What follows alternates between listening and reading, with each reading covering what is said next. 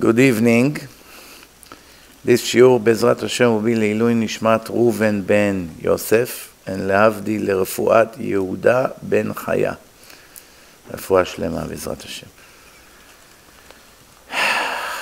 The Israeli Minister of Immigration announced a few days ago that they reached a verbal agreement with the United States, which will become official in February, that all Israelis will be able to come to America without applying for visa. That's not such a good news. That's terrible news, actually.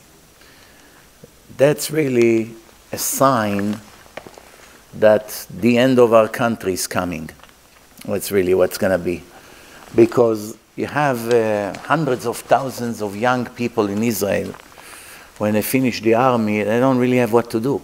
Not everybody is interested to go to university and pay money and wait four or five years. So many of them, they come to work here in the United States in malls. But they come here as tourists and they stay here illegally. Once the visa expired, after three months or six months, whatever the immigration allows them, they stay here for a few years and they work and they make good money in the malls. All over the United States, there's thousands of thousands of malls, and in each mall you have different carts. Dead Sea product, cosmetics, Las Vegas is full of them. A few times I had a trip, like when I was in Vegas, you had uh, dozens, maybe hundreds, I don't remember how many, of people that work there in cosmetic in the malls and the Dead Sea product. And then in every place you go, I once went to New Orleans, I had 125 boys and girls from one company. Uh, probably I assume there's other companies. That means there are thousands of salespeople in every state. And that's giving the fact that 90% of them cannot get a visa to enter the United States. Because when you go to the embassy, that's before Corona. Before Corona, you go to the embassy for an interview, you have to supply to them a proof that you work and you have a steady income and you've been working for a while, and if you own an apartment, how much money you have in your bank account. They want to make sure you don't going to become another leech in America. It's very interesting. They bring here hundreds of thousands of Muslim refugees. They don't have this problem. There's millions of Mexicans enter this country illegally without any documents, and they don't care about it, and they know it. The videos are all over. So they know that every day thousands of Mexicans crossing that little lake and coming in and do nothing about it. Trump was trying to do something, but they don't care about it. But, but in Israel, for, for decades, they really cared. They gave people hell. Most people, I'm speaking to them, I'm sorry, I cannot come to America. I tried three times already, they denied me. Why? Because I don't have a good job, I don't make good money, and they're afraid that I'll come to America and stay. Such stupidity, you know. Don't get me wrong, United States should be strict by who they let go, include Israelis. I'm not saying that they should give Israelis any special treatment. I'm just saying why with one country you're so strict and with the other one you're so doesn't make sense. But for us, it was very good that they were strict. Because all these tens of thousands of Israelis who wanted to come here and stay couldn't do it. And now everybody will come here.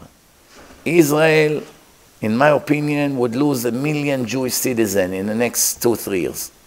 They're all going to come to America, families, everyone. And you know what's going to happen. Israel will be left for the Arab Hamas. That's it. They're going to become the majority.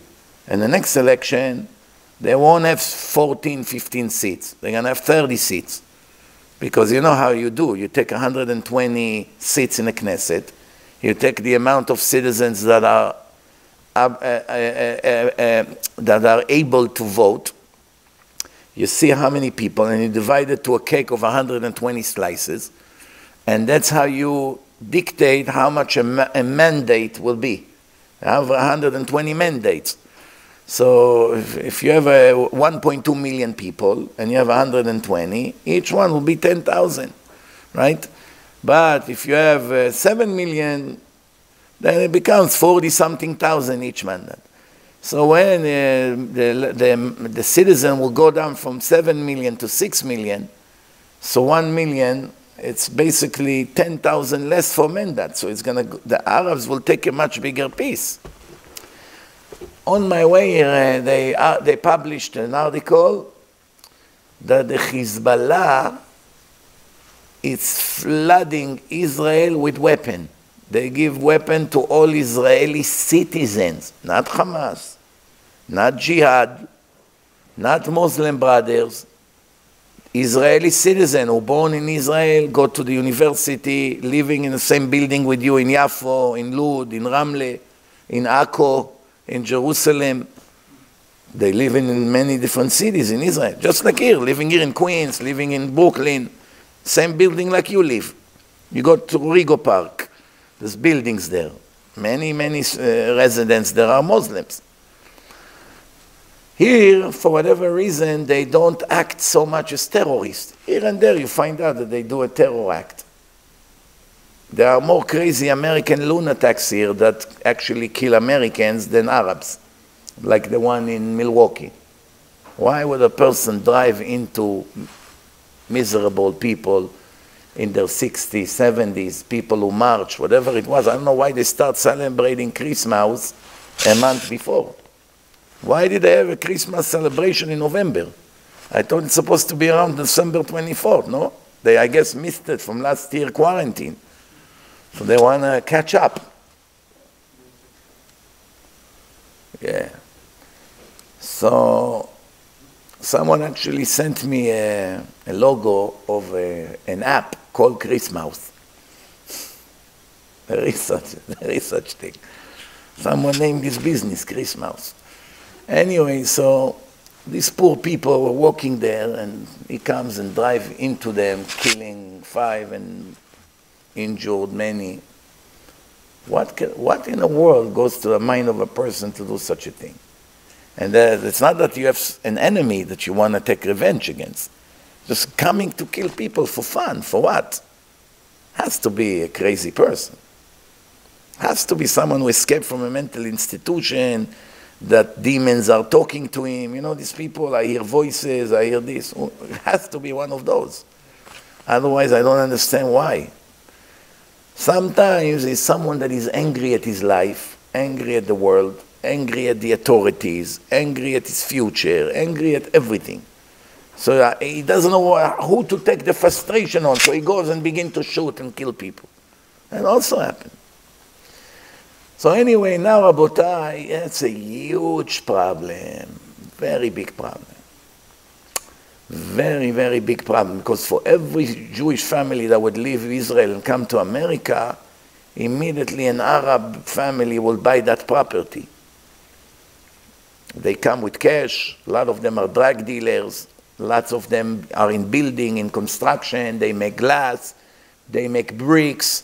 They make cement. They, they have big businesses. They drive Ferraris in Israel, expensive Mercedes. They don't pay taxes. There's no authorities by them. They don't need certificate of occupancy. They don't need permit to build. They don't need the architect to submit anything to the town to, to approve they do whatever they want. It's the Wild West there. Whatever they want. They don't need any permission from the Israeli government. They laugh in their face. The rules does not apply to them at all. Imagine here in New York, you had, uh, I don't know, Chinese, let's say. Let's choose Chinese or Indian, whatever. I don't know how many, million, half a million. So they announced to the government, we do not see ourselves as a part of the state of New York. Therefore, the laws of New York State does not apply to us. We will do whatever we want. We will build anywhere we want. We will, uh, will occupy uh, apartments and houses as much as we want with permit, with smoke detector, without smoke detectors, no one will tell us what to do. We will make parkings anywhere we want. We will make as many floors as we want. We don't care about the zoning and we don't care about anything. And we will sell drugs and we will have prostitution places and we don't pay taxes. No income tax, no sales tax, no federal tax. Face it. That's what's going to be. You mess with us, we burn New York. We'll make riots. What are you going to do? What are you going to do? Chinese are not violent people. They're not going to do it. Israelis also are not violent. Most citizens are puppets. They do nothing. But those Arabs are very violent. Every day, at least one Arab get murdered by an Arab, by gunshots in Israel. Every day. From the beginning of the year until now, 150 cases of murder. They murder each other. They murder their own cousin, the neighbor, the partner. They come and shoot. They shoot women. Just one teacher, a woman teacher with a hijab. They shot her yesterday. She didn't die. Why would you shoot a teacher? One option, you don't like what she was teaching. Maybe she taught something against Islam or against Muhammad. There could be one option. Second, something romantic. Maybe she didn't want some Mustafa. And this Mustafa got angry that she chose Ahmed instead of him. And he came and shot her. That's how they settle things in their society. It could be something else. It could be that, uh, you know, some financial issue. Maybe she took a loan from someone, she doesn't pay. Who knows? Only Hashem knows. I don't know the details. But that's not what's going on. That's what's going to be. I'm very scared, to be honest with you, from this decision. I'm surprised United States were such so foolish to allow Israelis to come here. I mean, Europeans, they don't come to stay here that often. They come, they, they have a tour, and they go back to their countries. They're okay with where they are, Germany, France. I don't think that there's so much immigration, meaning illegal immigration from Europe to here. Because what's the difference? Here, Europe, same style. And Israel, it's always been the dream of every Israeli to move to America. Even though today I don't understand for what. The only, the only reason is what I told you to sell, to be a salesman and make money. You know? In the old days, the Israeli came to be here car service drivers and movers. All the moving company. I don't know if today they're still in that business. I know today they do tow trucks. They do uh, locksmiths, a lot of locksmiths. Uh, just like by the Bukharians, you have a lot of barbers and a lot of pharmacists and a lot of gold traders, buying and selling gold. Why all of a sudden there are so many Bukharians in this thing? One brings the, his friend, family, brother. Now they're also going to cash advance. Why? One thing brings the other, just like, you know, everyone help his own people, cousins, friends, neighbors, fathers.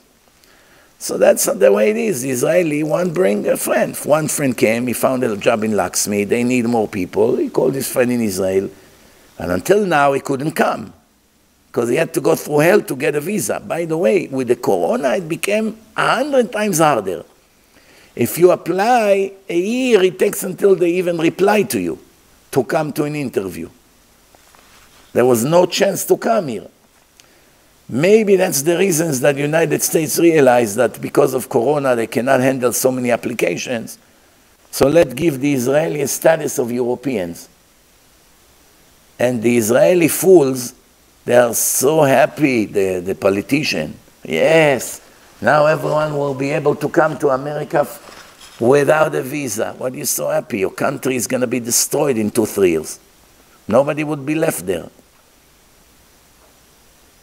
Terrible. Terrible de development. So, let's talk about some Torah stuff.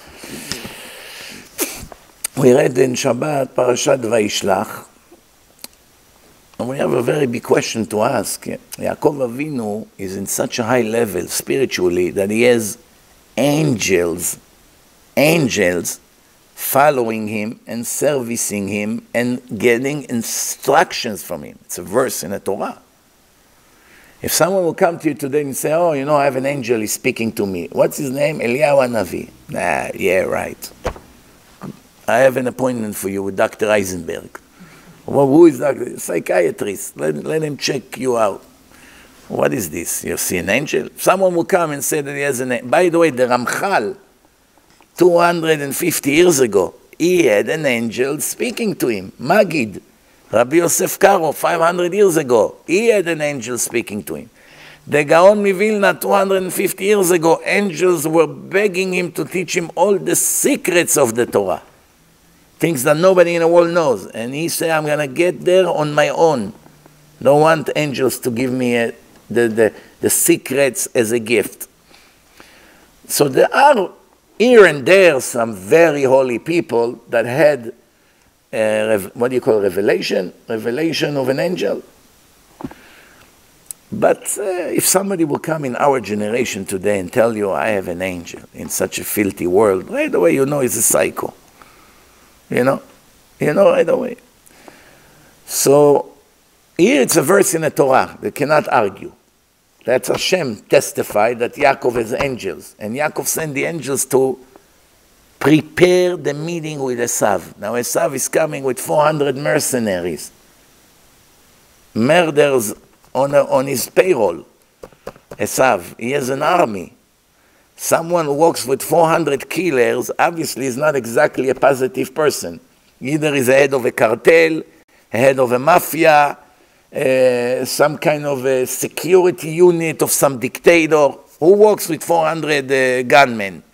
In the old days was uh, bone and arrow or knives. But obviously you get the point. Yaakov didn't need to go with 400 bodyguards. If you have so many people with you, obviously you're a very dangerous person. I don't have to tell you how scary is the meeting, right? So Yaakov is organizing his family he divides them to groups, right? וישם את השפחות ואת ילדיהם ראשונות. Zilpa and Bilha, they are the concubines. They're not the official wives of Yaakov. Rachel and Leah, they are the wives. Each one of them had a slave, a maid. So with the maid, he also had children, meaning they made the maids is Pilegesh. Pilegesh means concubine. So there are four mothers, four mothers. They are mothers of the Jewish nation. But the children that came out of the maids, they suffered some abuse from the other children. Ah, you're not in the same level like us. We, we are the children of Leah. You're not like us. So Yaakov is putting the children of the maids first, meaning when Esav come, they will be in the front row. Then Leah and her children, right, behind. And then Rachel and Yosef behind. Right away, what, what thought comes to your mind?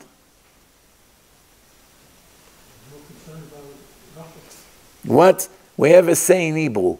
It came from this verse. Acharon, Acharon, Chaviv. You heard that verse? It's an expression. Acharon, Acharon, Chaviv. The last one is more likable. Who say? Maybe the first one is more. It came from this pasuk. Yaakov organized it from the one he loved the most. He put them as far as possible in the end. From here we learn, Acharon, Acharon, Chaviv, you want to hide them as much as possible. But I want to ask you a question. Is it possible such a thing that such a righteous man will have uh, four wives and he obviously loved them in a certain order, Rachel the highest, then Leah, then the maids. So because he doesn't love the wives equally, so according to how much he loves them, that's how he will organize the children. What the children has to, to do with who you love and who you don't love. If a man uh, got married to a woman and had few children with her, and then he got remarried to another woman and had few children with her, and they got divorced in a peaceful way. They're still friends, everything is okay. Still love the kids from the first marriage, why would he want to sacrifice the ones that he doesn't love as much, meaning the mother? Why he would actually put the. Maybe you think, of course, he loves them, but he has to obviously put someone in a, in a. So you're thinking, God forbid, something will happen to them. Who's going to be sitting and crying? The maids. I don't want Rachel to sit and cry for months, or Leah. If anyone has to do it, it might as well be them. That's hard call. Let's really see if we are actually understanding what's happening here. So, it's very, very strange, obviously. Rav Shach, Rav Shach, Zecher Tzadik Livracha, people used to come to him a lot with sufferings. He was the address of all the miserable people. Or they used to send him a lot of letters. And remember, there was no emails back then. So he actually got no actual emails, uh, actual mail. So Rav Shach always gave the same answer overall, besides the specific questions they ask. What kind of encouragement he gave them? He said to them, the suffering has endless value. Do not give up on them. Meaning, not only you're not allowed to complain, don't ask Hashem to take away the suffering. Enjoy it, take it. It's going to pay off big time. You know the mashal I once told you about the, the Jew that was walking in the forest and some anti-Semite guy attacked him in the middle and started to hit him with a stick. And as he's breaking his bones, the king showed up with all his soldiers. And the king saw it. What are you doing? He said, ah, as a Jew, I'm beating him up. Arrest him. It was a nice king. He arrested that Nazi and the Jew now is all wounded, bleeding. They took both of them to the palace. The Jew to the doctor of the king, and the guy to the cage. After a week or two, when the Jew felt better and they took care of him, now they make a trial. So he asked the guy, How many times do you think you hit the Jew? Now he is afraid to lie because he doesn't know how long the king was there. Maybe the king saw it from the beginning. He cannot say five times if it was a hundred times. He's afraid.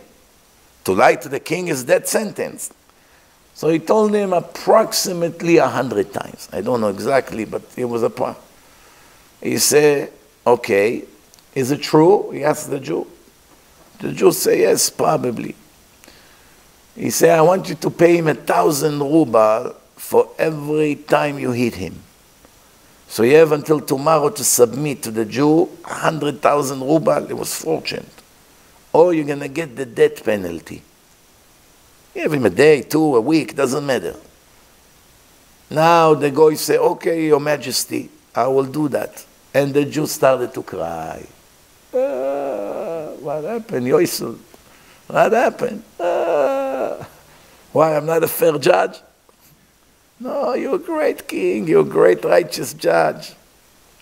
This country is lucky to have such a king. So what's the problem? Why are you crying? While he was eating me, I grabbed the stick and I fought him so bad. If I only knew that every shot he gives me will bring me a thousand ruble, I would help him to go faster. I would not hold the stick. I prevented more than a hundred shots. But I never knew that I'm going to get so many. This mashal, this parable, is really one of the main principles in life. It's not just a story. This is one solid, very solid rule by Hashem. The Torah is full of examples of this. One, uh, one, uh, one proof for suffering is the greatest people in history suffer the most. Who suffer more, Yaakov or Paro? Yaakov. Who was more righteous, Yaakov or Paro? Billion Paro is not the toenail of, uh, uh, of Yaakov. And he is a king and he has power. And even in the end, when his country was destroyed, he remained. Yaakov, his son was kidnapped. Eh, his daughter was raped. So his brother coming to kill him now. He had to leave his parents, go away. Lavan took advantage on him 20 years. 20 years working for a crook. And many other problems he had in life. Avram had problems. Ishmael, his son, became a wild beast. Idol worshipper, murderer. Had to throw him out of the house. He had to go to wars. His life was not a picnic. They blocked the wells he dug. They, they hurt his business. He, you know, he had problems, Abraham. 75 years he could not have kids. 75 years. You know what it is? Sarah, 75 years she's married, she's barren. Today, a couple get married four or five months. The girl is not pregnant, the rabbi gets a call. Rabbi, we're so nervous. What? My daughter is married five months and she's not pregnant yet. What is going on? That's the way it is today. No, no patience for anything. No one has patience. 75 years. I don't have to tell you the suffering of a couple that married 75 years and do not have even one child. I don't have to tell you that. Especially when they see all the idol worshippers around them have kids, you know, one after the other like fish. Three in a shot, two in one shot, one, another one. All the Rishaim. I never forget, many years ago, there was a lecture by one speaker, and one woman got up. She wasn't covering her hair, married woman. So she said to the speaker, every Arab around here have 12 kids, 11, 17, 15, all these murderers. And I, I a traditional Jew, I keep Shabbat, I eat kosher, I daven every day, and I cannot have one? So I told her, would you agree to cover your hair? If you give me a blessing that I'm going to have kids, yes. Okay, so you accept on you to cover the, the, the hair. I'm going to give you a blessing, and everybody here will scream Amen. And Bezrat Hashem. Nine months later, she had a child. So who knows? Maybe it's because of that. Maybe Hashem already wanted to give her a child and he made it look like, thanks to the Kisui Rosh, it's going to be, Hashem has his calculation. But the idea behind is that the wicked people in the Torah, Nimrod, Paro, Esav, they had the life. And Abraham, Yitzchak, Yaakov, Yosef, they all suffered. Yosef, 12 years in prison. 12 years in prison, can never see his family, who knows what's going to be with him now. Imagine what a nightmare these 12 years were. So what do you see? What the Gemara say? Et asher yoav Hashem yeyasro. The best cleaning, cleansing for your soul is suffering. In one condition, that you don't complain. Problem today, almost everybody suffer. Jews, non-Jews, everyone suffer. Life is full of suffering. Most of the mental suffering. What's the difference between physical suffering and mental suffering? Physical suffering comes and go. You may suffer, you broke something, two months later it's going to go away. Sometimes physical suffering eh, brings also mental suffering that you, you, you're stuck in a house, you cannot climb the stairs, you're three months at home, like the corona. You're in quarantine, you're not allowed to go anywhere, you're afraid, you have heart condition, you're locked in uh, six months in a room, and you become crazy. Mentally. What happens? But mental issues, mental issues can be only in your imagination meaning you don't really have any problem. But you convince yourself you have a problem. You convince yourself. For instance, you only have $10 million and your brother has 50. That's already a mental condition. If you're a jealous person and you see that his house is three times bigger than yours, and your wife is so disappointed about it that she married you and not him, then what? You have a mental condition. Every day you stress because of that. Every day of your life. Competition, problem, frustration, disappointment. When everyone around you builds something new, you suffer. When someone buy in your neighborhood a nice car, you suffer. When someone makes a fancy wedding, you suffer. When someone's video came out better in a wedding than your wedding, you suffer. When someone has a nicer watch than you and you get compliments in a room and nobody pays attention to your stupid watch, you suffer. Everything you suffer. Do you have one reason to suffer? None. And every day of your life, it's pure suffering. People can bring suffering on themselves because of lack of emunah or stupidity you know, ignorance. Remember I told you about the watch Richard Mille, 270,000? Someone sent me yesterday a picture of a much uglier Richard Mille. The other one had at least Mickey Mouse on it. This one looked like uh, some kind of a mechanical machine. I, wouldn't, I would not agree to walk with a watch like this for free. Guess what's the price of it? 3.3 million and plus how much the shipping? Twenty nine ninety nine. That's what made me laugh. Who ships such a watch? How do you dare to ship such a watch? You know, half of the mail I ship doesn't arrive. You know how many packages we send with books and things? I don't want to say half, but at least 20% don't arrive. Rabbi, a month ago I made an order. We didn't get. We have to send it again. What are we going to do? The, ma- the U.S. mail is a disaster. Disaster. Mamash disaster. So how are you going to dare to ship such a watch, $3.3 million, paying $29.99? Imagine the, the postman will know what he's shipping. He will be curious to check what's inside and Google it. Look at the papers of the watch, put it in Google and see that it's more than what you're gonna make working, delivering mail for the next 30 years, or 40, 50 years, 100 years. He would grab it and run back to Puerto Rico right away, or to the Dominican, or to Mexico, or to Germany, who knows where, where he came from.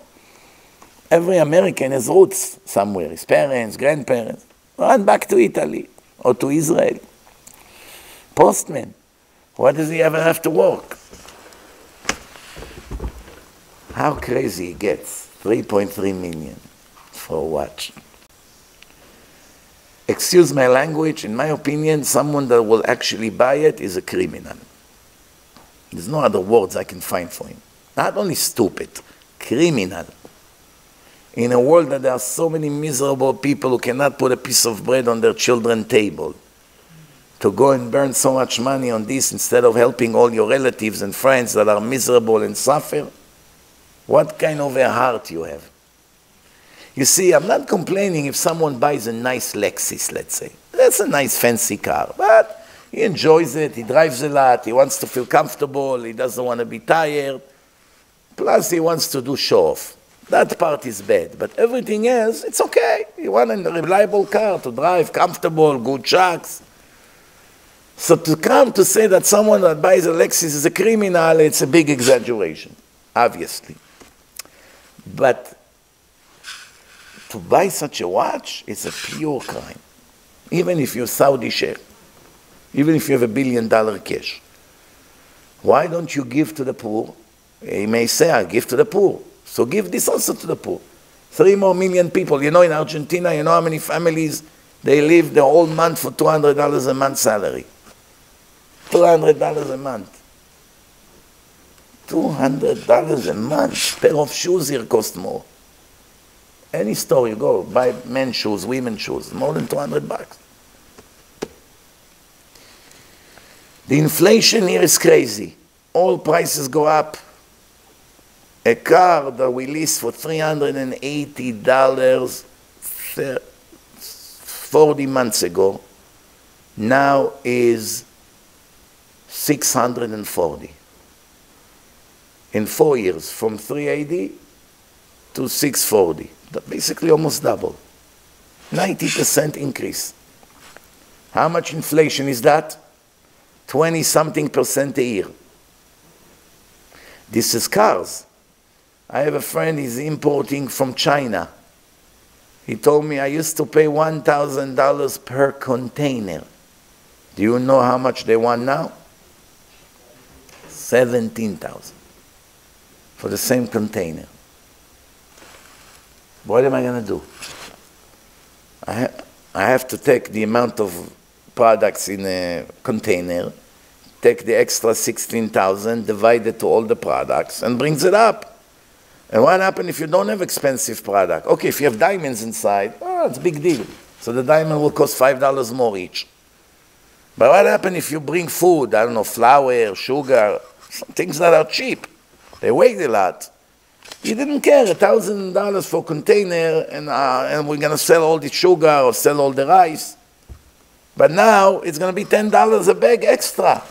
16,000 divided by how many items you have each bag of flour instead of $17 in the store is going to be 30 now. It's affect the poor people. We will see why Hashem is doing it. We will understand that eventually. All right, so going back to here, we have that question to us. So Rav Shach used to send the miserable people this comfort letter. Don't give up on a suffering. It's the most precious thing you have in life. Right? One time Rav Chaim Kanievsky, Gdol Ador, and the son of Gdol Ador, his father was the Steipler, Rabbi Yaakov Kanievsky. Rav Chaim Kanievsky said to his people, to his family, that there was a case that the Steipler gave a smack to a kid that acted very wild next to him. Oh, he gave him a smack. Back then it was legal to give smack. No one made a big deal, nobody called 911, and nobody went to the newspaper to say that he was abused for a smack. Right? The world understood that sometimes a kid needs a smack. Today, if you give someone a smack, that will be the end of you and him. He will rebel against you even more because we are now in a generation that called the chutzpah tisge, the final generation, the Gemara said. Everyone will be arrogant, full of ego, full of chutzpah, full of revenge. Let's see you give your son a smack and see what's going to happen. Don't be surprised if two months later he's going to become a drug addict. Or he will run to the street and live with a gang just because he doesn't want to surrender to you. You're going to give me a smack, I'm not going to be here. Boom. Where are you? He hang up on you. You call him all night. I'm begging you, come back home. No. It's a different generation. 30 years ago, you walk, your father walked into the house, everybody was alert. You didn't need a smack. If you got a smack, was once a year. It wasn't uh, every minute. One smack would be enough for three years for you to understand you don't mess with your father. It's a different world. Everything is different today. That's why I always tell people today you cannot give any smack to any child. Nothing. Nothing. You can control your anger, hit the wall, hit the table. But don't dare to touch. Why? Not because I'm afraid of the authorities and all that. That's also something to be afraid of. Because it's not going to help. It's going to make things worse. 30 years ago, it helped the kid would be so shocked that his father had to do such thing, it would set him right back on track. So listen to this. The Steipler, the holy Steipler, gave a smack to a kid. When the kid came to his father and told him, the Steipler gave me a smack today, the father fainted from fear. The father said, wow, the most holy rabbi in the world gave my son a smack, that's the end of my life. If the Steipler saw a need to give a smack to my son, that means he saw in his holy vision how rotten he is and what's going to come out of him. He would never dare to touch anyone, obviously. You never heard that he gave a smack to anyone else. Who knows how horrible is my child? When Rav Chaim Kanievsky saw the father of this boy, how upset he is and how he cries and goes like this, you know. He ran quickly to him and he said to him, I'll tell you a story what happened when I was a child. When I was a kid, I threw a stone and it hit the window. It wasn't just a window, it was the window of the Ish.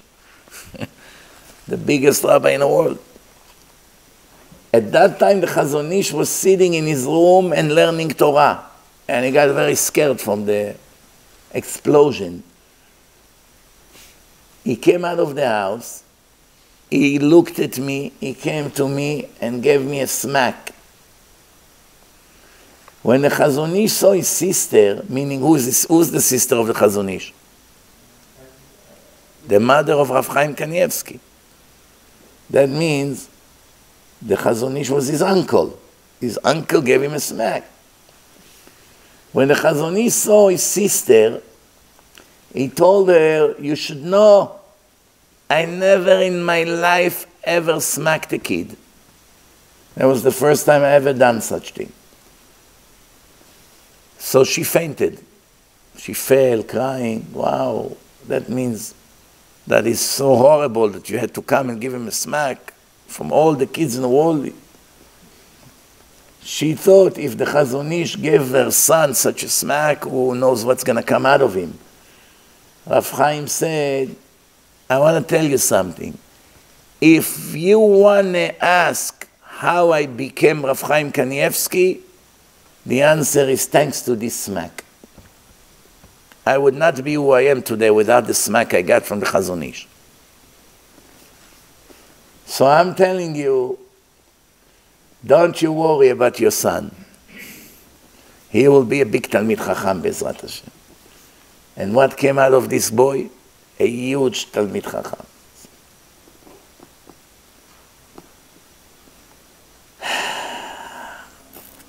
Imagine if someone get a smack from Hashem. Now we just brag how lucky you are to get a smack from the Steipler of Chazon Ish. It made you righteous for the rest of your life from now on. Imagine Hashem gives you a smack, take away your money, Chaz v'shalom does something uh, that shake you up for, for weeks. It's much more precious than a smack from the Chazon Ish, no? Don't you think? if you understand that.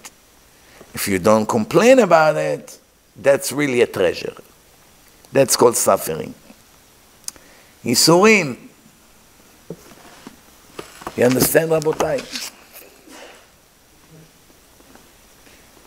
From all the children of Yaakov, how did he set them up? With the ones that have the highest merit will be in the front because they have special protection, not because he loved them less. Why the children of Zilpah and Bilhah, the maids, have higher merit than the children of Leah? Why? Because they suffer every day of their life when everybody makes fun of them. You are a second class kids, second class citizen. Right? Because you're not from the original sisters. You're from the maid of the sisters. Don't ever think you're equal. You know how kids are. They have horrible mouths sometimes. So because they got insulted every day, their special shield protection was growing every day in Shamayim. Why a widow has a special protection from Hashem or an orphan? Why? Why, if you mess with a widow and an orphan, the chance that you're going to get hit by Hashem is 10 times greater or more? Why is it? Because of their misery, not because of their beautiful eyes, not because they have money or don't have money, because of the absence of the father in the house caused them to suffer non-stop. Suffering creates protection why Leah had six boys and Rachel still did not have one? It was supposed to be three, three, three, and three. Four wives, three out of each. Why six came to, to Leah? Why? It's a clear verse. וירא השם כשנואה רחל, Hashem, uh, כשנואה Leah, Hashem saw that Leah compared to Rachel is hated. Not that she was hated, Yaakov loved her. It's, it's, it's a verse that Yaakov also loved her. But compared to Rachel, it looked like he doesn't care about her. Compared to Rachel, he gives all his love and attention to Rachel. That's the one he was in love with. So, because Leah suffered mentally, Hashem wanted to cheer her up and gave her extra three kids. וירא השם כי שנואה לאה ויפתח את רחמה. It wasn't the plan. That wasn't the plan. Hashem actually changed his original plan to cheer a suffering woman up. You understand that? That's why some uh, big rabbis, when they saw a Holocaust survivor, even was not so religious. he wasn't a rabbi or a Talmid Chacham or learning all day Torah, barely religious. They went to ask him for bracha. What kind of a bracha you can get from an ignorant Holocaust survivor who barely know how to learn Gemara even? The answer, the Gemara would not make the bracha. The torture that they went through, that's what they're going to make the bracha works. Rav Shlomo Zalman Auerbach used to go to the graves of these people, the graves of, of soldiers who died and, uh, and Holocaust survivors to pray over there. Why? For that to go through. רש"י writes, מי שהיו אחיו מבזין אותם, מזלזלים בבני השפחות, לקרוא אותם עבדים. You are a children of a maid, so you are a slave, you're not like us. Each one of us is a prince. We are the children of Yaakov, grandchildren of Yitzchak, and grand-grandchildren of Abraham. Who are you? You're the children of the maid, grandchildren of Lavan. Big problem.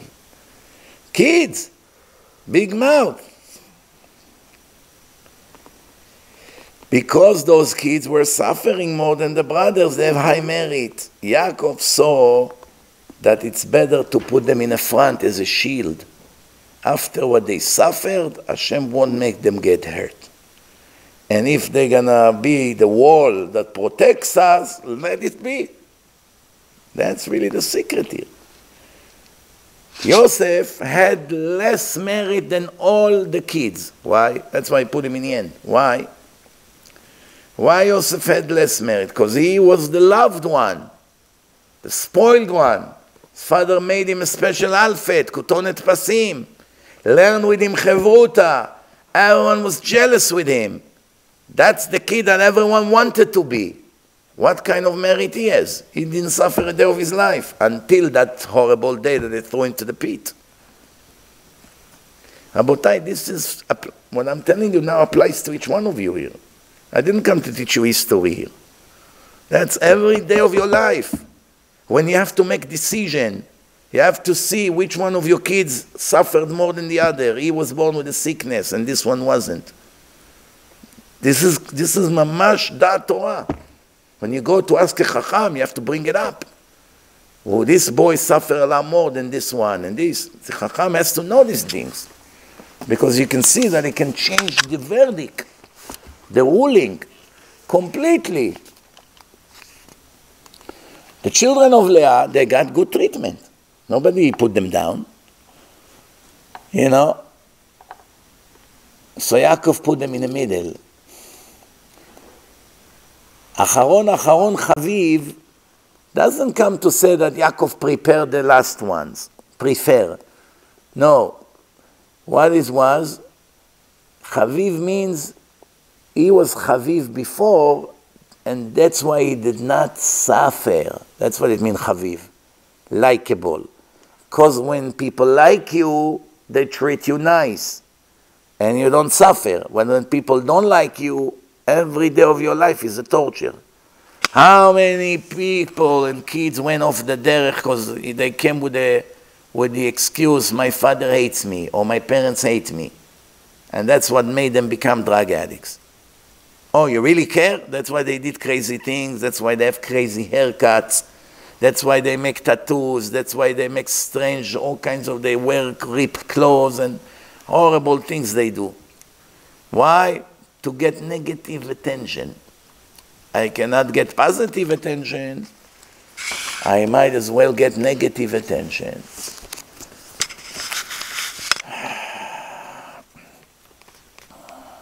Esav asked, Who are all these big camp that you have? But who are all these people? Remember, how many years passed? 34 years. 34 years. So Yaakov left the house and he went to learn 14 years in Yeshiva of Shem and Yeshiva of Ever. Then 20 years he was by Lavan. So at least 34 years passed, maybe a few more months on the traveling. Even 35 years. 35 years later, now we see all these children. So Rashi says that Yaakov was convinced that even if Esav will attack them, not everybody will die. That's why he made space between them.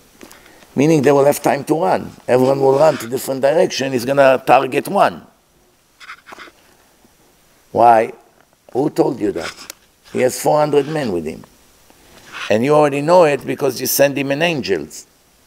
So it's not a surprise. You don't think that Esav would show up with five people.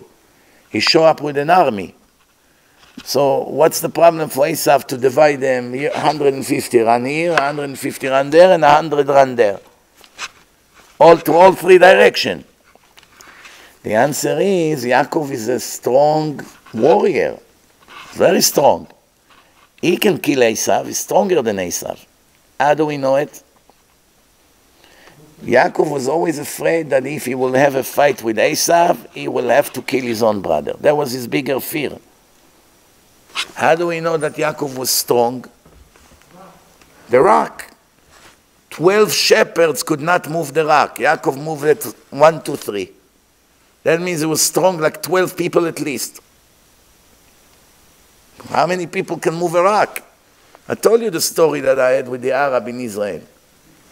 I tried to pick up one Jerusalem stone brick. This is about two inches thick, about uh, maybe 20 inches long or 25, and about 10 inches wide. 20, let's say 30, 10, and 2 inches thick. That's it. You know what? Like two books. Two books like this, but brick, but stone. One. It's like 15, 20 pounds. Very heavy. It's like picking up watermelon. Heavy. I, well, I picked up one, wanted to go like 10 steps. I already felt my back starting to hurt. This Ahmed came, put four, one on top of the other, and pick them up like, they, like a glass of water, like a, like a bottle of water. And talk and smile and walk with that like it's maybe lifting a book or something. the Gemara says, besar chamorim, they're strong like donkeys on Ishmael. They're very strong physically. So imagine if 12 goyim could not move the rock, as strong as they are. Yaakov came and in one second he moved, he moved it. Imagine how strong he was. One punch to Esav's face, I don't have to tell you where he would send him to. So, you want a war? I'll give you a war. I try to avoid the war. Who is stronger? Russia or Ukraine? Russia. They're holding back from not attacking Ukraine. They're, they're furious. That's why everybody now worried there's going to start a war. Putin is going to send 100,000 Russian killers into Ukraine. Who knows what can happen? Remember what they did to the Georgians? What was that, 10 years ago? The Georgian president, for whatever reason, made some muscles. He thought he's in Queens here. Maybe, you know? so right away, Putin told him, you know what, you're going to regret that move. Three days of attack, the, the Georgians say, come, come, we'll make you some khachapuri. Come eat with us, we're sorry.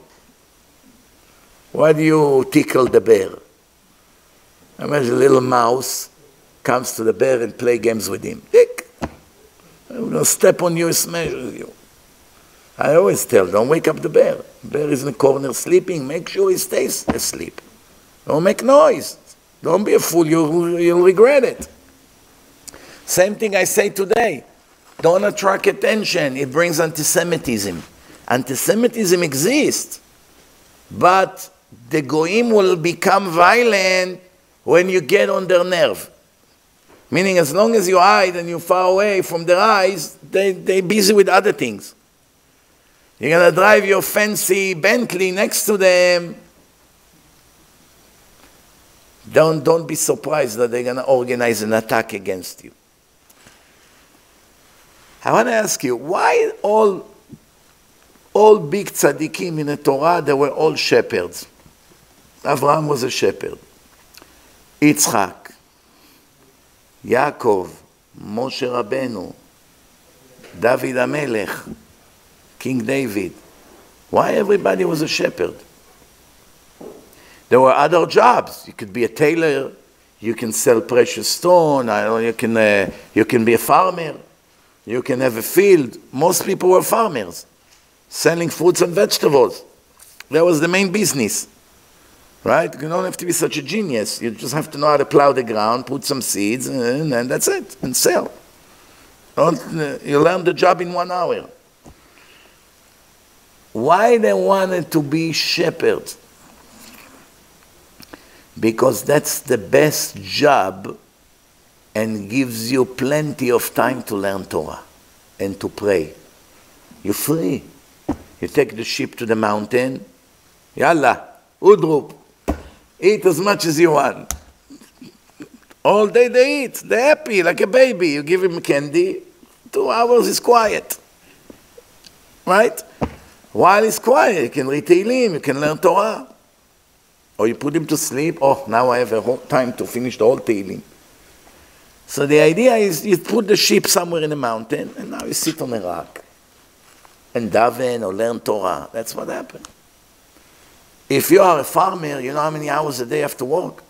Plow the ground, put the seeds, give water, wait until it grows, trim it, cut it, take it out of the plant, get rid of the shell, dash. You have to bring the animals to step on the shell, clean it from the shell, grind it, make flour. It's so much work. Baker, plenty of work. Farmer, plenty of work. Tailor, plenty of work. Selling precious stone, plenty of work. You gotta run, find customers, go on market. Shepherd, no job, no work.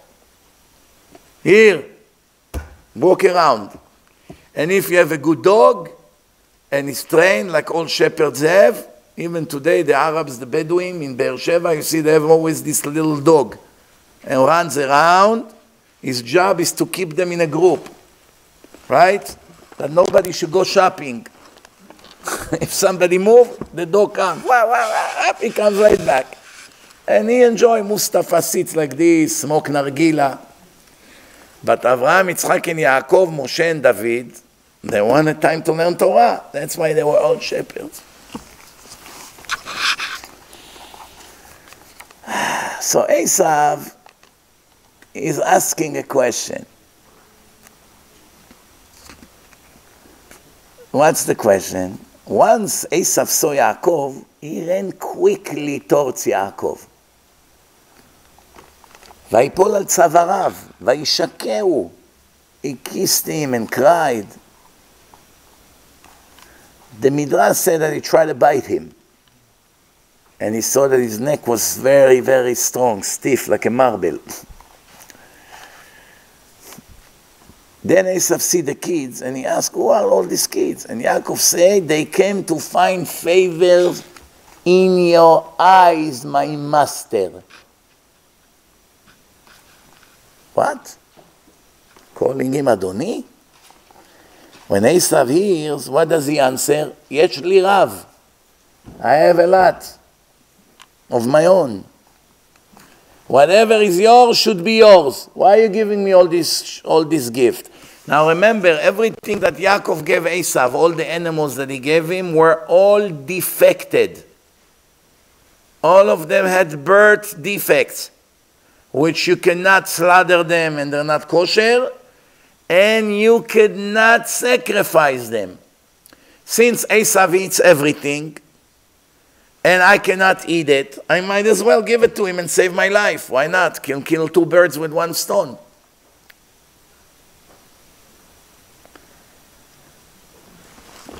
So now, we have to understand what's happening here.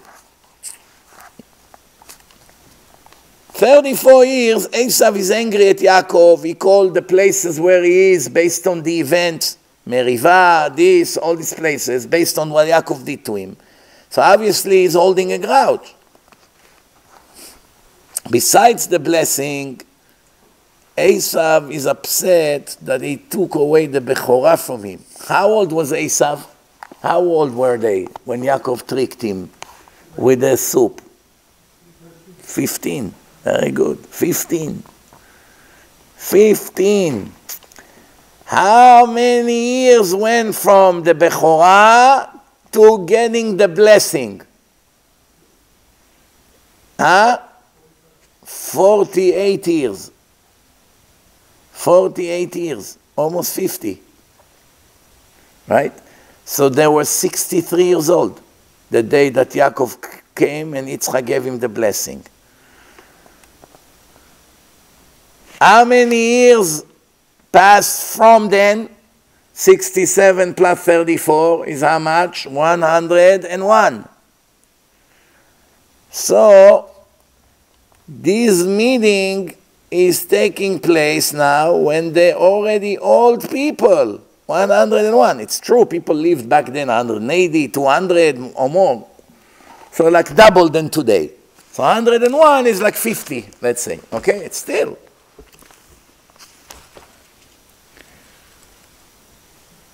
So now finally Esav prepared for that day for so many years. He hired 400 mercenaries, gave them Kalashnikov, Uzi, M16, rockets, grenades, everything. They're all coming now. Tanks, showing up, RPGs. They all showed up. And they watched the show how their general, Saddam Hussein, ran to hug Yaakov after he trained them for so many years for that moment. Do you understand what happened here? Do you understand or no? Very interesting.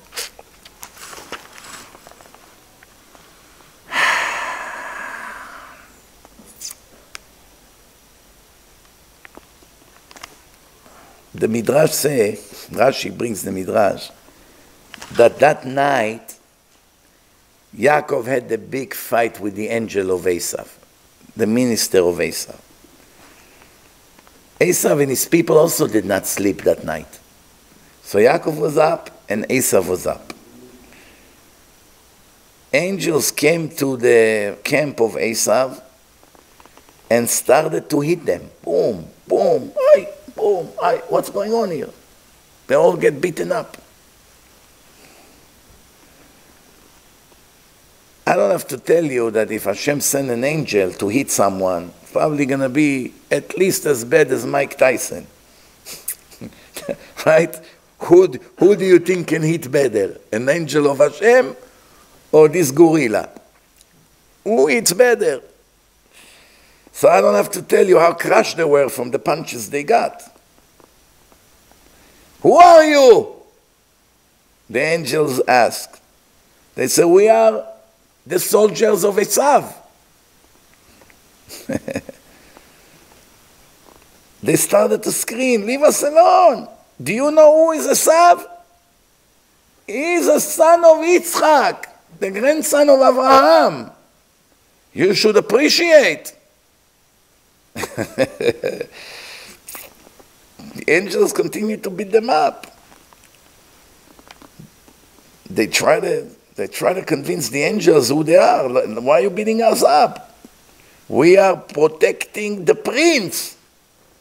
Asa. The angel says, Oh, excuse us. So you belong to the good camp, to the good side. Okay, for, forgive us, it was a mistake. Forgive us, it was a mistake. And they turned around and left.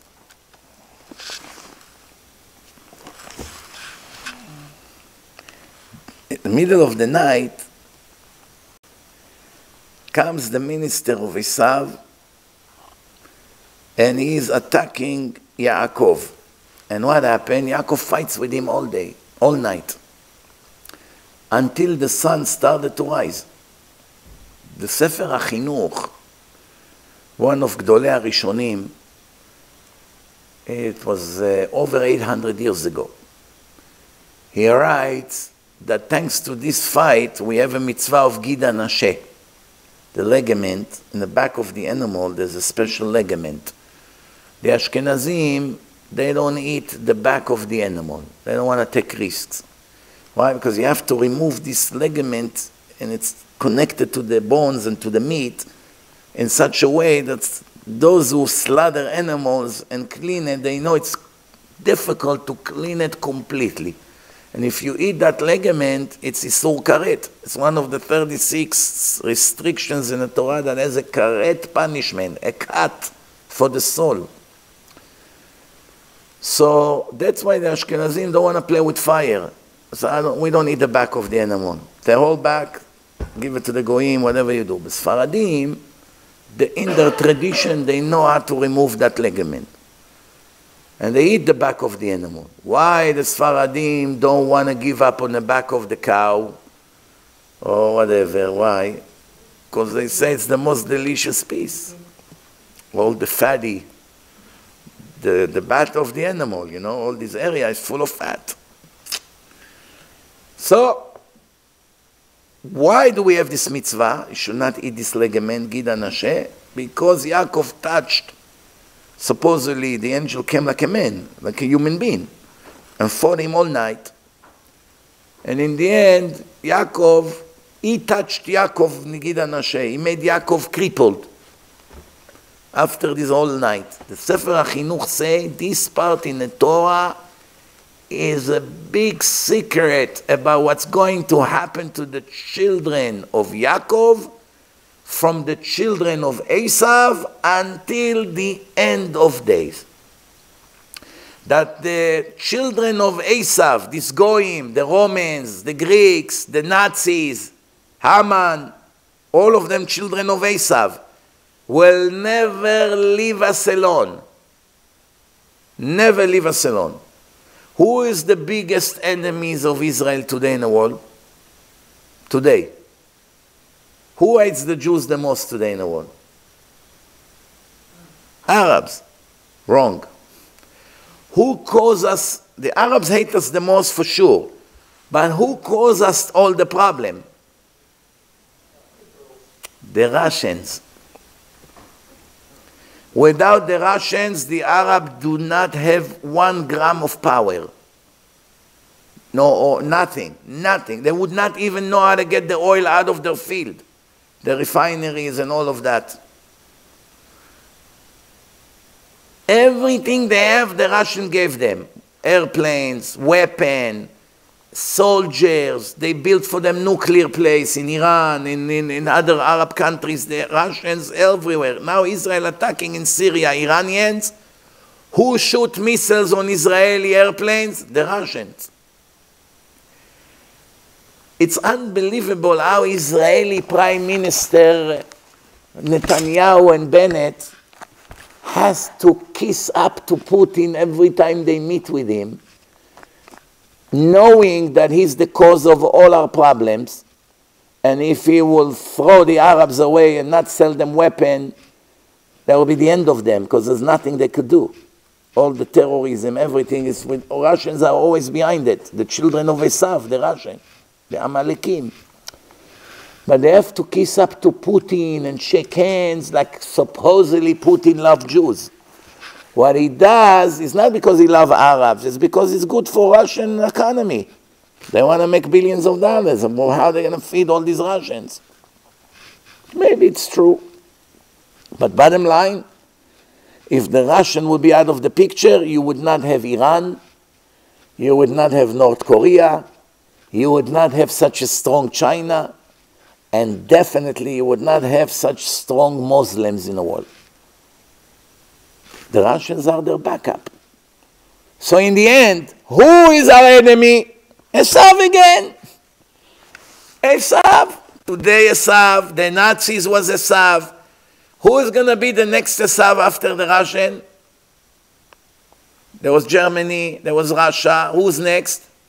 United States. Very smart, of course. The Democratic Party becoming more and more Muslim and more radical and more anti-Israel and more anti-Semite. So United States will be the next enemy, unfortunately. I say it with sadness, but it's reality. You can see where it's going to. If you're wondering, Jews lived in, uh, in Russia for many years, and there were a lot of Jews there. Then they had to run away from there. Jews lived in Iran, they had to run away from there. Jews lived in Libya, they have to run away. They had great life there at, until a certain point. Then they have to leave everything and run away. Jews lived in Germany. I don't have to tell you what they did to them. Jews lived in Poland. They all got killed. Uh, Jews live in Spain and Portugal 500 years ago. It's the Spanish Inquisition. They took away everything. They have to kill them, torture them, force them to turn to Christianity, and they had to run away. Jews lived in Babylon, the Talmud Bavli. I don't have to tell you what they did, destroyed Bet HaMikdash. Jews lived under the supervision of the Greeks, the Greek Empire. I don't have to tell you what happened there, yeah? Soon it's Hanukkah. So no matter where the Jews live in any empire, it always ended bad. At one point they were friends, meaning they gave them nice treatment, and then it turned into very sour relationship. They either killed them or they chased them away from the land. So don't think that because America was good to us for X amount of decades, things will remain like this forever. It's not. And it's changing very fast. Very, very fast. Especially if now another million Israelis will come here after February with this new order no law, it's only going to make things much worse. Because remember, some of these salespeople are not exactly the most honest people in the world. Not that other nationalities are any more honest than them. The Arabs are cheating, and the Indians are, Pakistanis, everywhere you go, they cheat you. The nature of human being is a lot of them are liars and thieves whether they're Gentiles, whether they're sometimes Jewish. The only one who are not like that is people that are religious and have Yirat Shamayim, but for real, not fake. We know there are two kinds of religious people, real and fake ones. I, have been always warning you from the fake ones. So the Sefer HaChinuch say, all night, meaning it's dark, the entire life of the Jews in this planet will be dark. They will fight us, the children of Esav, like the angel fought our father Yaakov. What happened to the father happens to the children. But the sun begin to rise. There will be the salvation in the end. Once the sun came out, the angel of Esav got panicked. Let me go. Why holding me? I must go. The Chachamim say, where did he have to go? They have shifts. They have to sing to Hashem. I'm late to my shift. But Yaakov said, no, no, no. I'm not letting you go until you give me a blessing. What is it? What, what? And what does he say to Yaakov? He didn't give him a blessing. He say, your name will not be Jacob anymore. Your name will be Israel. That's the first time we hear the word Israel in a history, that night. Sefer HaChinuch say, the sunrise means it's going to be a happy end when Mashiach come. But we will be crippled from all the suffering, meaning many will be lost, many, you know, suffered very much until that moment. But in the end, it's going to be the light. Like they say in America, the light in the end of the tunnel. When you walk in a long tunnel, You don't see any light. But the, when you get to the end of the tunnel, you begin to see the light. And when you come out, it's a lot of light. That's the story of this world. I want to ask you a question. Yaakov asks the angel to give him a blessing, and he's going to, to give him Mishaberach, changing his name. What's the connection? So give me a blessing. What? That I should be healthy, successful, have children, that I should be stronger than Esav. That's a blessing. The angel doesn't give him a blessing. He say your name will be Israel. Why? Because you fought with a divine entity and you won. What did I ask for and what do you do? Imagine you come to the Gabbai of the shul. Maurice, hi, I need Misha Berach. I didn't have a good week last week. Please give me a Misha Berach. I buy Aliyah, you go up to the Torah, ברכו את השם המבורך. טוב, after that, you tell him, give me a good ברכה. מי שברך אבותינו אברהם יצחק ויעקב, הוא יברך את פלוני בן פלוני, ויקרא שמו בישראל, Israel. No, no more Yaakov. Hey, Ma, I didn't ask you to change my name. I asked you for blessing. What's the difference between the name Yaakov and Israel? You should also know that all other people that their name were changed was changed permanently. Like Sarai was became Sarah. That's it. There's no more Sarai after that. Av- Avram became Avraham. There is no more Avram after that. But here, Yaakov did not die meaning that name remained. Sometimes the Torah called him Israel, sometimes the Torah called him Yaakov. How come?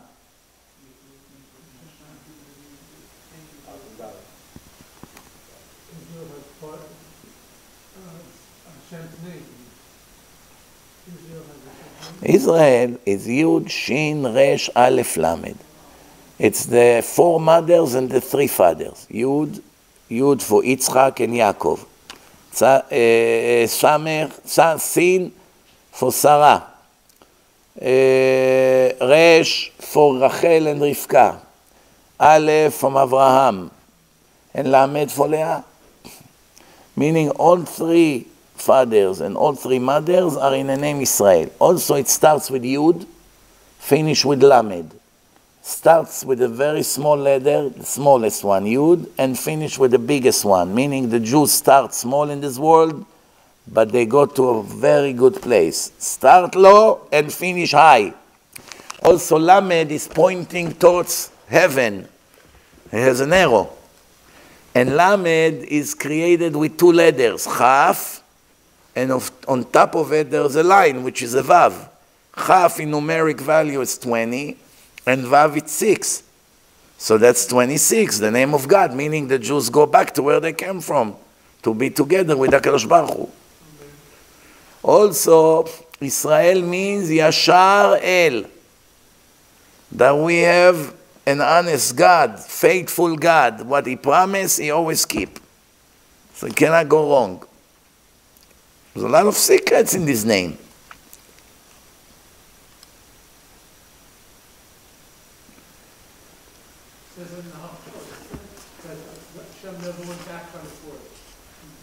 Right. So, Rabotai, well, I just want to finish here. And uh,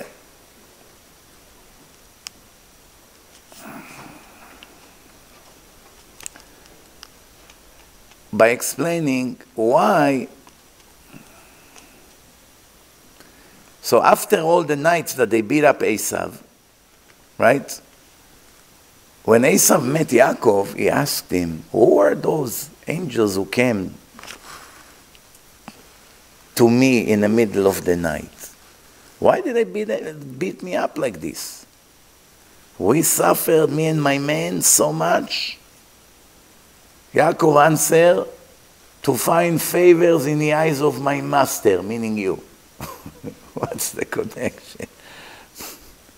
We don't understand the answer of Yaakov. Since when you want someone to like you by punching him? Huh? You send your bodyguards to someone, break his bones, boom, boom, boom. Why did you do that to me? That I want you to like me.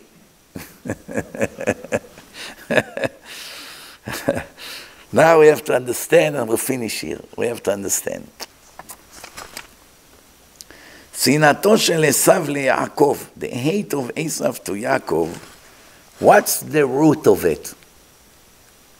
Remember, this is 3,400 years already. This hatred never stopped for a second. It brought us Holocaust, pogroms, destruction of first and second temple, and many other problems. So the question is, what's the root of that hatred?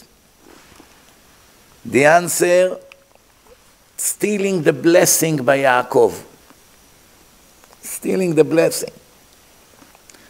We have to understand. Esau was really that stupid?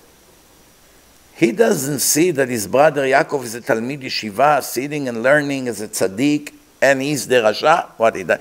Two brothers.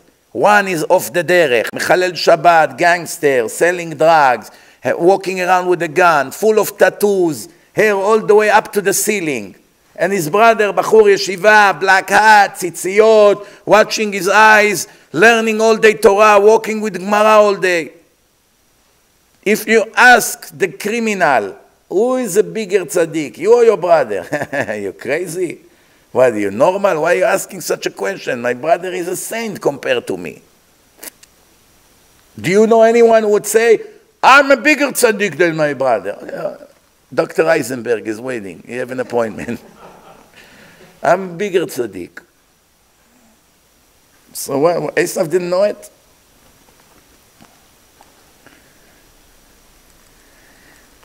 Esav had a different ashkafa. Now you're going to go deep. His ideology was different than Yaakov. Esav thought just because Yaakov is learning Torah in a tent all day and he does not mingle and mix with people out there in a big world, he does not deserve the blessing. Why?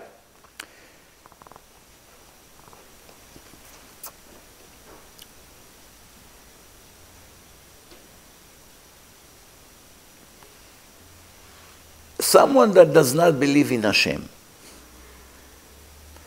how, from zero to a hundred, how much credit he give to a blessing of a big rabbi? He's an atheist.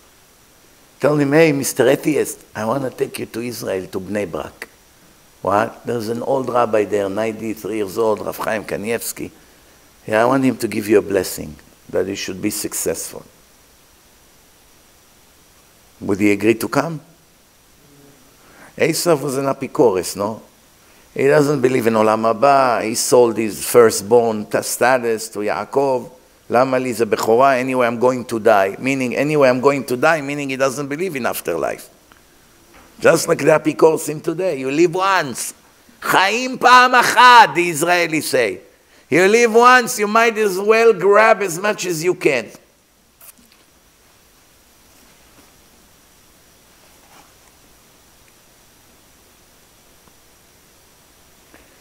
So why Esav cared so much about the blessing? If your father is the chief rabbi and you are off the derech, meaning obviously you don't care about the religion, so your brother got the blessing instead of you. Anyway, you don't believe in blessings. You're not such a spiritual tzaddik. So why are you so angry? Esav thought learning Torah does not help anything. It's a waste of time, like, just like the Chilonim today in Israel. Parasite! What are you learning all day? What's going to come out of it? Why do we need people like you here? You're not productive. Go to university, become doctors, lawyers, engineers, go to the army, be fighter, protect the land. Come to sport, live the life, stop dressing like 2,000 years ago enough all day with these books. What is it going to give you? That's how they talk. This ideology, ideology did not start today. It was in the time of the Greeks. 2,000, 2,400 years ago. And Esav 3,400 years ago. It was in the time of Nimrod. It was even 100 years earlier. Nothing new under the sun.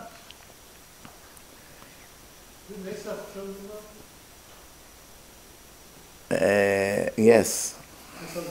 Yes. close, yes.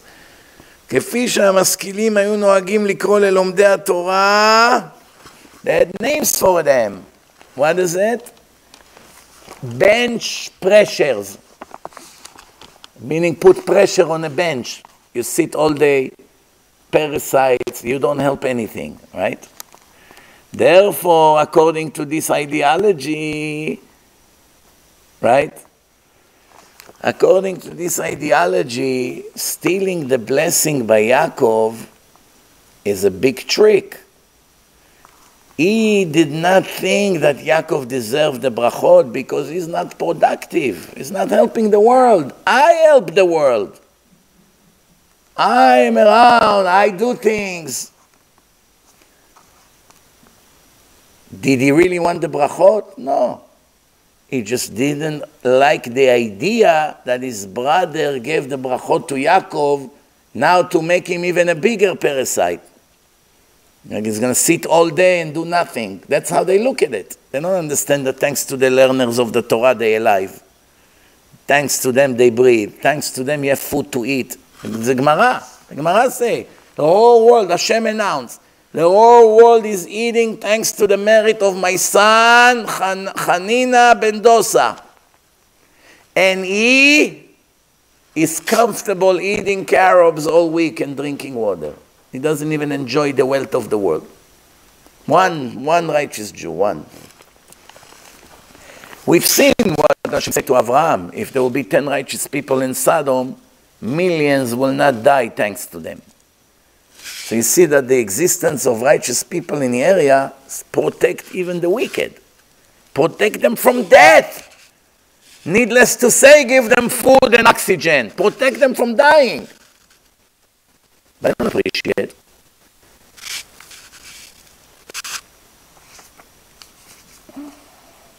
Everything was good until the last night.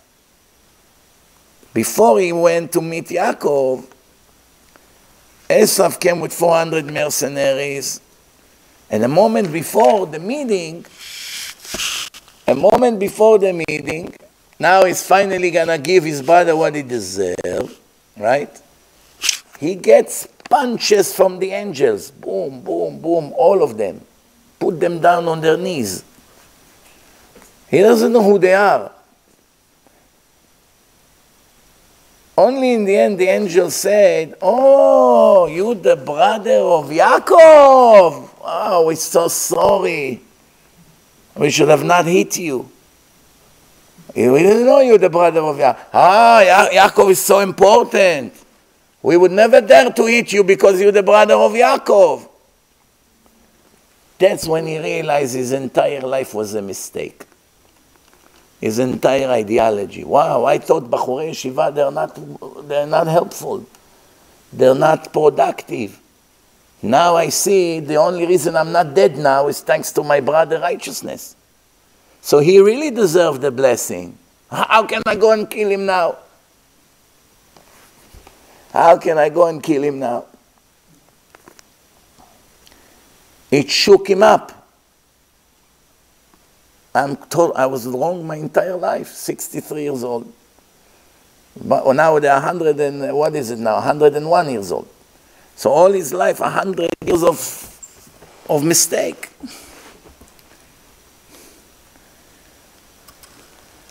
He thought there's no value to learners of Torah. And now he just found out how wrong he is. From the minute he meets Yaakov, he kisses him, and he does everything he can to stay with him. But Yaakov has his own ashkafa, his own ideology. A righteous that connect to the wicked fall into the curse of the wicked. Oy rasha, oy leshcheno. Oy to the wicked, and oy to his neighbor who connected with him. What do you go to be his neighbor? You live in the same place? You couldn't find another place to live? When he will be buried, you go down with him.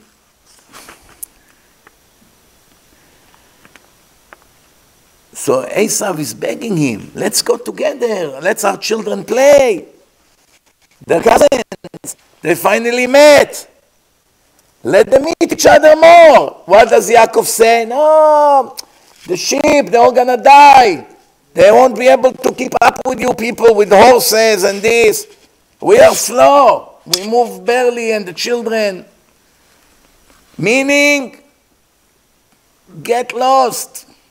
I don't want to be with you another minute. When you attach to a wicked person, one hour, there is a massive impact on your life. One hour. One hour. Why do you think half of the world are drug addicts? One does drugs in front of another one, and he does, and then another one, and another one. Everybody influence everyone. Who learned to do drugs? Someone had to teach him, no? So now you have, last year in the United States, sorry, this year in the United States, so far how many people died from drugs, do you know? 100,000. 100,000 died in one year from drugs. The opioid pandemic. 100,000. Almost like COVID. Two years of COVID, 600,000 dead approximately, and shut down the whole world and lost tens of trillions of dollars. Destroyed the world, destroyed America, destroyed everything. And this pandemic, business as usual. Why didn't shut the world? Why did it lock people in places? Why didn't make quarantines for all these drug addicts, lock them in cages until they get out of the drugs, put an army on the street, grab them by force, putting them in places? They are big danger to society because it's growing like a snowball. The more of them you have, the more other people join them, unfortunately. So what are you going to do? There's no, there's no solution to this problem. One of the biggest mystery in my mind, how did Hashem allow these drugs to be existed in this world? All these horrible drugs. I know people use them for medical reason, but how did Hashem allow something that will destroy basically almost every family in this world? There is no, uh, there's no family without at least one casualty from drugs today. If it's your kids, or if it's your cousin, or if your nephew, or, a good friend. So Esav got the shock of his life. Wow, the entire time I looked down on my brother that is sitting and learning all his life, and I'm a hero, successful, the man of the world. These religious people are old fashioned. Iran, they're not up to date. They're not educated like us. They don't go to the university. They dress different. Some of them speak a different language, like Yiddish. And in the end, you just found out that not only they are better than you, thanks to them you are alive. I can give you a hundred sources for it. Now I gave you two or three, but I give you hundreds of sources. That the only reason people are living is thanks to the learners of the Torah. If they would stop learning Torah, the world does not exist another minute. A minute. It's, it's, a, it's a clear verse. אם לא בריתי יומם ולילה, חוקות שמיים וארץ לא שמתי. You know, it's very difficult for people to change what they used to. Very difficult. How many women in the world are being beaten up by their spouse or boyfriend or husband, whatever the case is. Abuse, mental abuse, physical abuse, throwing her out, she's begging to come back. She runs away and then she runs away back to him. Do you know, in Israel you have organizations that try to save girls from the Arabs. The Arabs gave them drugs when they were teenagers in the clubs of Haifa and Tel Aviv They took them to the Arab village, locked them in for who knows how many years over there, and all day beat them up. And they have a bunch of kids, 5, 10, 15, you know how it is. One day she finally get a phone. She, all she needs is one phone call. And she calls and say that she's locked in this address in an Arab village. And they pass the message to those organizations who have uh, former Israeli soldiers. And with the help of the Mossad and the Shabak, they go and release that woman with all her kids. Because remember, all the kids, even though they have an Arab Muslim father, they're all Jewish. And they bring her to a vacant apartment, hidden apartments in Israel that are ready for that day. That one miserable Jewish girl that was abused non-stop will finally call for a rescue. And guess what? Sometimes after all of that, she wants to go back. She disappeared. All of a sudden, you come to the apartment to bring them the daily food. What happened? Miriam, or they turned her into Mariam, disappeared. What happened? She called Ahmed and told him where she is, and he came pick her up. Why would a woman go back to someone who beat her up in her stomach and pull her hair and bang her hair into the wall? and abuse her and call her names. Why is it? What's going on in this world? Yes, Stockholm syndrome. Even sometimes a kidnapper that kidnaps someone, they have sympathy to that kidnapper. Go and understand the mind of the people. How to understand what's happening. Similar to that is when someone finally discovered there is a God, the Torah is divine, and I live in a lie and every second of my life is a lie. And they cannot change. They're still going to stay in their bad habits. Same thing, they stay in a bad relationship until their life is over. Remember, if it's a man, he's not in a rush. I can have kids when I'm 20, 30, 40, 50, 60, and even 70. Problem with a woman, her time is ticking. Once she get to 40, 42, she's done the Satan takes over her mind completely. She doesn't want to leave that terrible relationship she's in. She lives with a goy or whatever the case is, or with the drug addict, or someone who abuses her or doesn't appreciate her. And what happened in the end? She loses her life. By the time she will finally make the step, it will be already too late for her. She's going to live the rest, the next 40 years lonely and alone or whatever the case be, and, and it's only that because of that. And that's what's happening, Rabotai. Happens to a lot of bad relationship like this. Sometimes they have such horrible relationship, you wonder why, they, why she continued to have kids with him. It's only going to make the situation worse. It's the other way around. Sometimes there's no kids. Sometimes why do you continue to have kids? Every kid makes the situation worse. You're going to need more child support, more this, and it's going to be harder for him to let you go. What's harder, to let her go with one kid or with three or four? He won't agree to, to give them up. It's a mess. The world is a mess. People cannot follow their brain. They follow their heart, especially women they're more emotional. And the heart many times overcome the brain. Even though they're very smart, they have uh, wisdom, but when your wisdom and your heart collides, it's a, it's a very difficult test. Even for men, it's very difficult. But the nature of a woman is that the suffering in her heart clog her judgment. Clog her judgment. How many times the father wants to be strict and give a punishment to a bad, a bad child, and who runs for his defense? No, Moshe, please don't do it. It's a good boy. He's going to be good, right, Itzi? Moshe, eat me, eat me. Don't eat him. Don't. Give me the punishment. Or if the father say no money for you this week, she comes. Itzi, come here. Take $30, but don't tell dad I gave it to you. Why? She doesn't sleep at night when Itzi doesn't have money for candy. She thinks she's helping him. She's destroying him. But she, she knows in her mind that what she does is wrong. First, she cheat her husband. Second, she make damage to the kid. But she cannot live with the suffering that she has. She see the boys crying or upset, and she just go with her heart.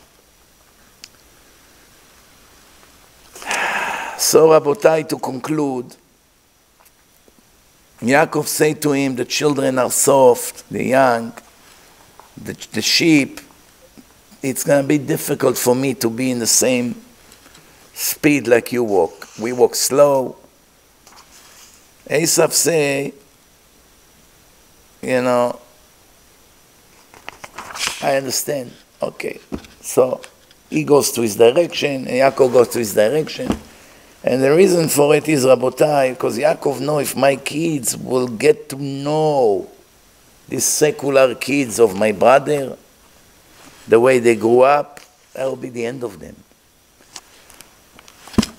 The book of Tehillim, Psalms, starts with a verse complimenting a person who does not sit with the wicked people. Now remember, wicked is not evil.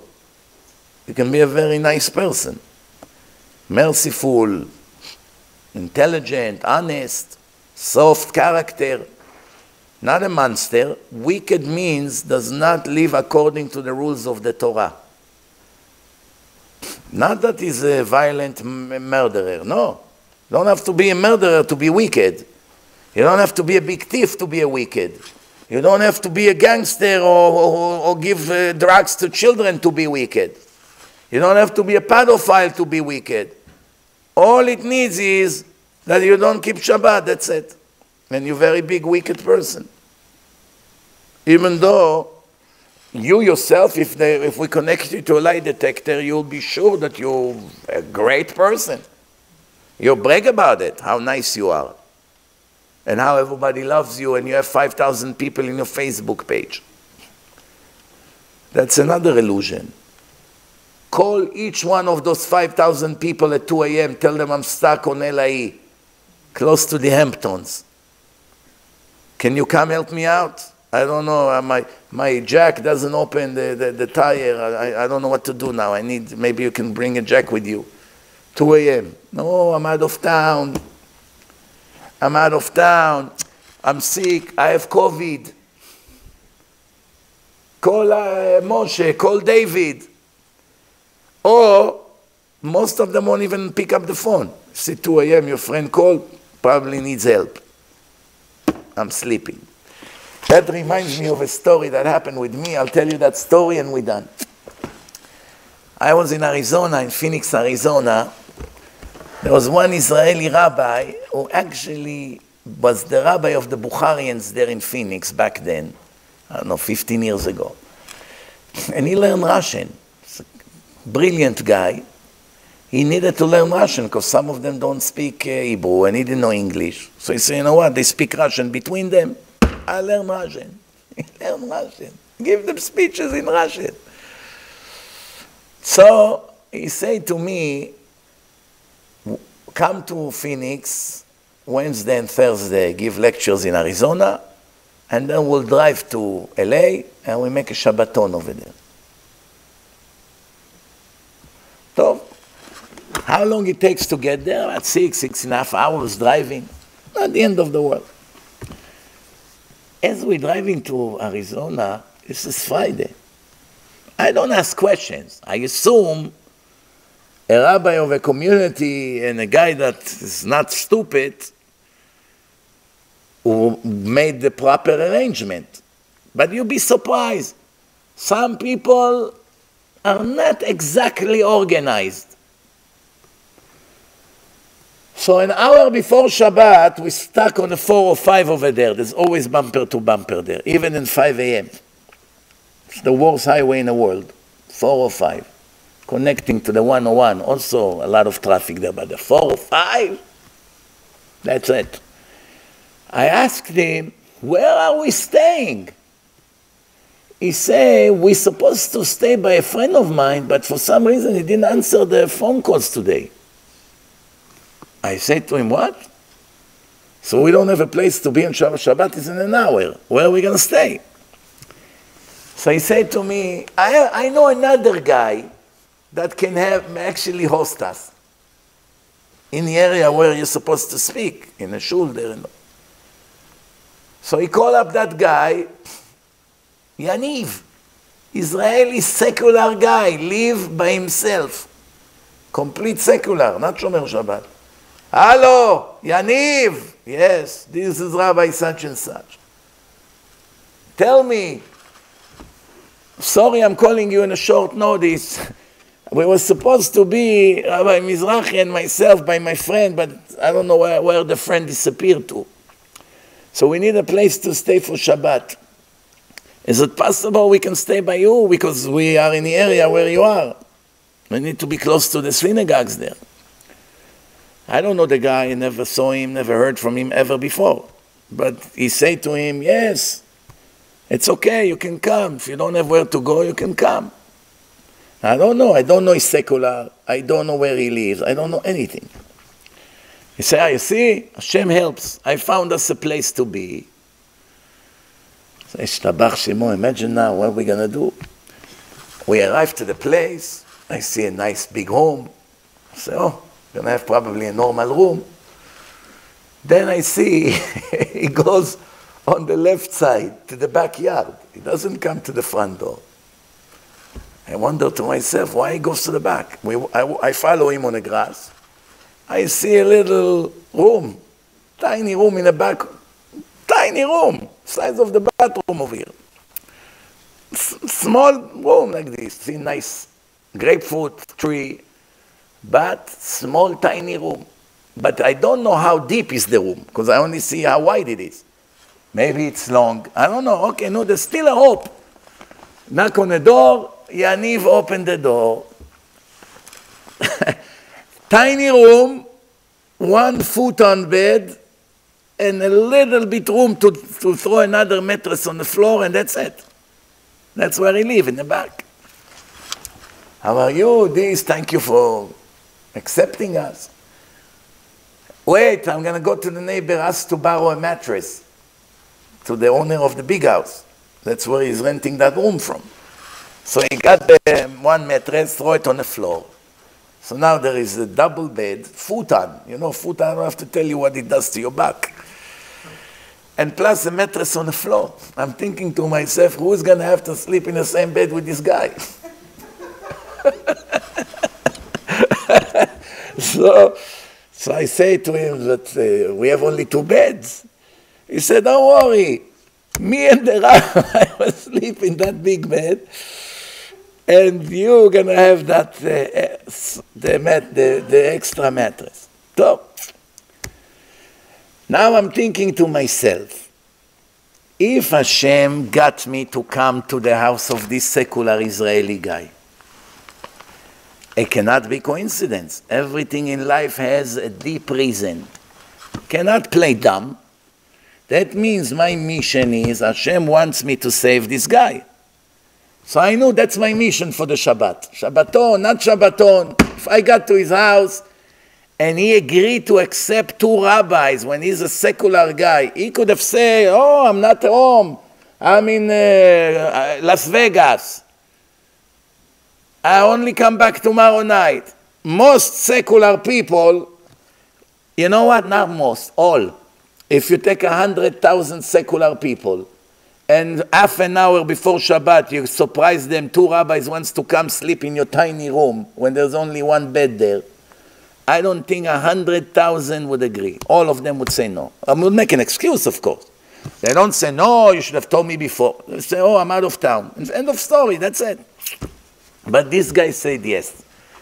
And I went and focused on him. I made him a Baal Tshuva. I brought him to Monsey to the yeshiva. We got him married. He had few good children, tzaddikim in yeshivot, and now he moved to Israel. He's in yeshiva. So you see, that's what the Gemara says, Yes, Adam kone olamo berega אחד. Hashem gave him an opportunity of a lifetime. It's a very big test for Chiloni, for secular, for, for, for religious person is a huge test. That he understand that it's important to host guests and to sacrifice for it. And we learned from Avraham Avinu how much he was willing to do for the guests. But what an Israeli secular guy knows about guests now? That he has to go and run and kill himself to host strangers. He doesn't, he doesn't learn Torah. But he, he was such a nice person. And all I needed is to talk to him a few hours. And also I talked to him on Sunday. I had another event on Sunday in another place. And that's when I actually shook his hand and he's going to come to the yeshiva. And he did come, and the rest is history. Now, between me and you, what would have happened to this guy if he would say no? No, I'm sorry, I'm most likely would either stay single or will marry a Goya, some Mexican girl. And his children will be Goyim, and that will be the end of him. Is eternity, eternity got saved from one minute test. Now you understand what does it mean one minute in life, how precious it is. One minute change his entire eternity in the future, him, his children, grandchildren. That's why I always tell the rich people, when you give a nice check or a nice donation, what do you think?